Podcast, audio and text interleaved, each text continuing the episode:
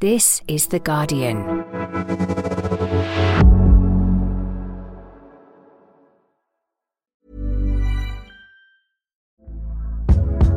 Hey there, it's Michelle Norris. I'm host of a podcast called Your Mama's Kitchen. When I travel, I'm usually looking for a way to find a taste of home when I'm not at home. And one of the things I love to do when I am at home is entertain. And Airbnb allows me to do that. When I was in California recently, I rented a house that had a great kitchen. And when we were sitting around the table, we we're all thinking, we're in someone else's house. Someone could be in all of our homes as well.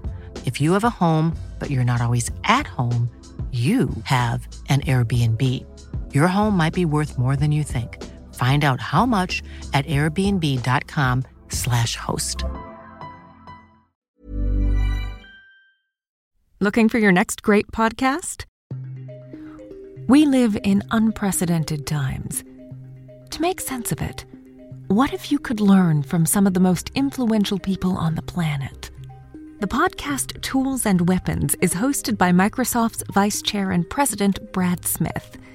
Every week, he has a candid conversation with guests, including prime ministers and Pulitzer Prize winning journalists.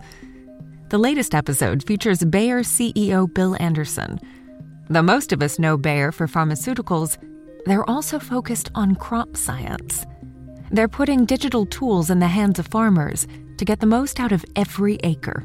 Listen to Tools and Weapons with Brad Smith, wherever you get your podcasts.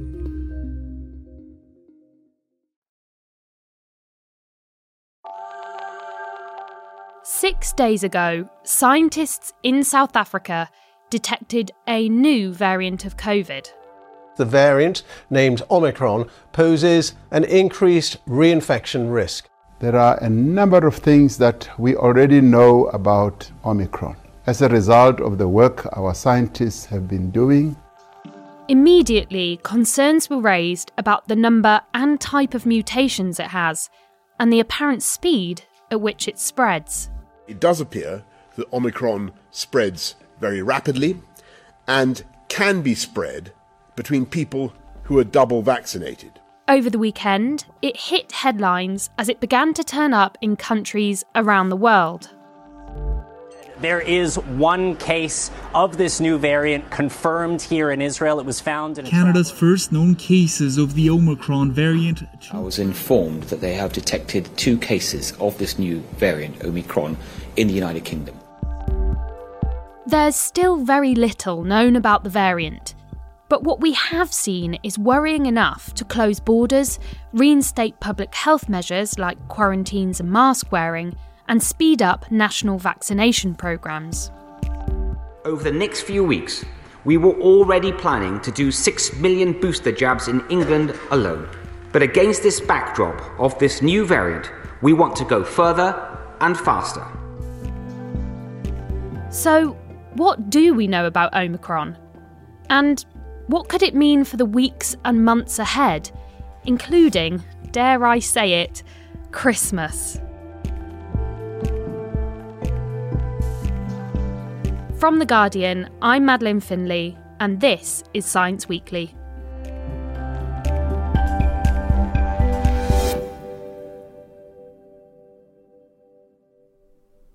Ian Sample, as science editor at The Guardian, you've been following the emergence of new COVID variants closer than most. Why is Omicron causing so much concern in comparison to the others that we've seen so far? There's a few things that have really marked Omicron out. And one of the reasons it was detected was there was a big surge of infections in a part of South Africa called Gauteng. And when you look at the genome of the variant that's causing that, you find that there's a whole load of mutations in it. Um, a lot of them, more than 30 in the spike protein. Um, obviously, the spike protein is the target for most of our natural immune defense, but also overwhelmingly for the immunity brought about by vaccines, because most of the vaccines just um, produce the spike protein and show that to the immune system. So the more it's mutated, the less well those antibodies will recognize the virus and, and be able to take it out of action. So, a big number of mutations. How much do we know about them, or is it just inference? at this point? It's a bit of both. Some of the mutations have been seen in other variants before, and we know they're problematic. And you can look at what those mutations do in those variants in the wild population, if you like. But others have come to light really through lab studies where you just look at what sort of changes to which parts of the virus could be particularly problematic. What have we seen so far with what happened in Gauteng, and how much can we extrapolate out from that? So in Gauteng, what was interesting is that the case numbers across the whole of South Africa actually were very low, especially compared to UK numbers. I mean, they were logging a few hundred cases a day in mid November, and they're up to a few thousand a day now. And when they looked at what was causing the rise in Gauteng, it was absolutely driven by this variant. Now, a lot of these infections were among university students and it may be that those universities sort of became places that really kind of amplified the spread of this variant.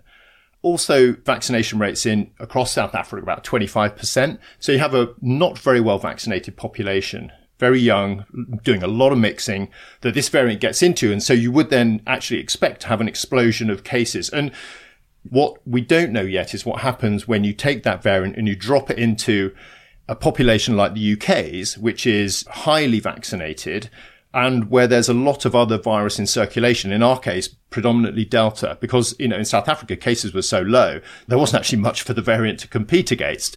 And another of the factors that scientists are already watching very carefully for is disease severity. And I have heard some reports that it could be associated with more mild symptoms. I mean, is it too soon to say, and when could we get a better picture of it? Now, what you've seen in Gauteng is some doctors in in that province have said, well, look, we've seen pretty mild disease so far. And yet, that's great news, but it's exactly what you'd expect because the majority of these infections are in young students. So we need to keep an eye on hospitalization rates as this variant gets into the older and more vulnerable population, see what happens there. Because at the moment, it's way too early to say whether it's going to cause more severe disease or not. Obviously, we're still collecting data on transmissibility and disease severity. How long will it be before we get a better idea of these factors? One of the first things we'll get some information on is how well does this virus evade antibodies? Because those experiments are things you can do in the lab. They don't take a huge amount of effort. But what you have to do there is you have to get hold of the variant and you then have to just grow up enough of it so that you can test it against serum, basically, you know, blood plasma from people who've been vaccinated with whatever vaccine they've had. That will come through, I think, this week or next week it might take a bit longer to find out how the rest of the immune system responds to this variant. So antibodies glue up the virus itself. T cells do many things, but one of the things they do is take out infected cells. And often it's the T cells that protect you against severe disease. That could come a little bit later. That could be coming into mid December. But then obviously on top of all of this, everyone's going to be looking in extremely close detail at the epidemiology. So what is happening in all of the people getting hospitalized? Do we know what their vaccination rates are? When did they have their second shot? People are going to be crawling over all of that data from every country that's had a case. You know, I think the first results end of this week, next week, from then on. And Ian, as we are speaking, cases are being detected around the world. You've got countries like Japan and Israel who have closed their borders. In the UK, the government has reintroduced some measures. Quarantines in England, masks are now compulsory in shops and on transport. How effective could these prove to be? I mean, what are the scientists that you've spoken to saying about what public health measures should be coming in? Well, I think a lot of scientists think that these measures are actually swift and good for that reason, and they will help slow it down. I mean, I don't think anyone thinks that these measures will stop it in, in other countries or, or actually, you know, really contain the spread of it, but it, it does buy you time. And if we do something sensible with that time, which is find out more about this variant, find out how it's operating, look at data from these other countries, and crucially get cracking on getting more shots into people's arms, uh, bringing in these other measures like masks and so on, that's pretty much the best we can do, I think. And getting shots into people's arms is one of the things that here in the UK the government is looking at, extending the vaccine programme. I mean, if we don't know whether the variant is partially resistant or not, what's the motivation behind this? You are unlikely to get a variant come along that is suddenly absolutely impervious to immunity that comes about from vaccination. So the expectation is that vaccines will still be effective. Um, it's just a matter of to what degree. Say you're going into battle and someone's, you know, and you've got your army lined up and someone comes along and says, look, I'm going to take all your machine guns, all your rifles, all of your, your snazzy weapons off you and I'm going to give you all these muskets. You'll be like, oh, brilliant. No, it's completely blunted your attack against, you know, for the fight you're going into. But then what we're doing basically is saying, okay, we may have had our weapons blunted to some extent, but what the vaccination program does is it says, okay, but you can have a load more of these people with these not so good weapons, but you can have a lot more of them. It's kind of the equivalent what you're doing with the booster vaccine is you're saying, okay, the vaccine may not be as effective as it was before, but we can give you a shot so you've just got way more of those antibodies and the sheer number will help even if they are individually not as effective. So it's absolutely a no brainer to do this and to crack on down the age groups with boosters. Yesterday, the UK government did announce that all over 18s in the UK will be offered a booster vaccine following recommendations by the Joint Committee on Vaccination and Immunisation, and that 12 to 15 year olds should be offered a second COVID jab. We also heard from companies like Pfizer, BioNTech, and Moderna that they're starting to work on tweaked versions of the vaccines. But of course, even if you can update a vaccine quite quickly, some say within 100 days, you still need to manufacture it and get it out, which can take much longer. That's your bottleneck is making enough of this stuff and then getting it out to people. And given how long we've had vaccines for coronavirus and what a tiny percentage are vaccinated in some parts of the world, you get a picture as to how that distribution would play out. Ian, in the past, the UK government has been criticised for failing to act quickly and decisively enough.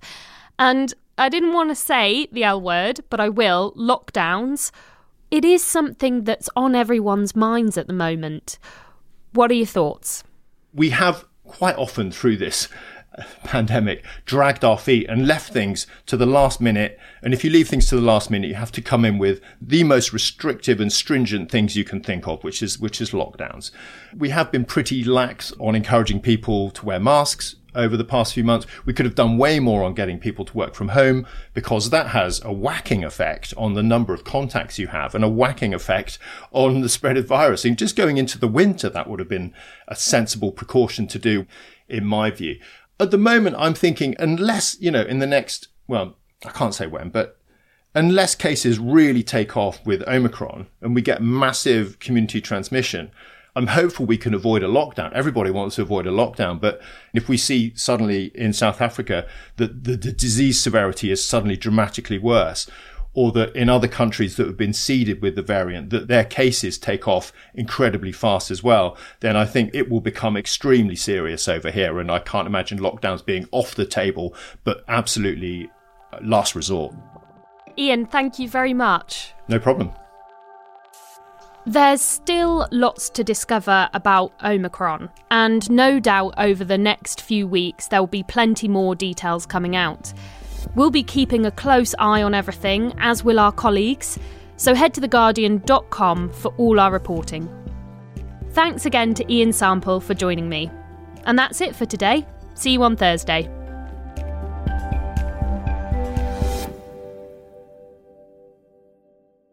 This is The Guardian.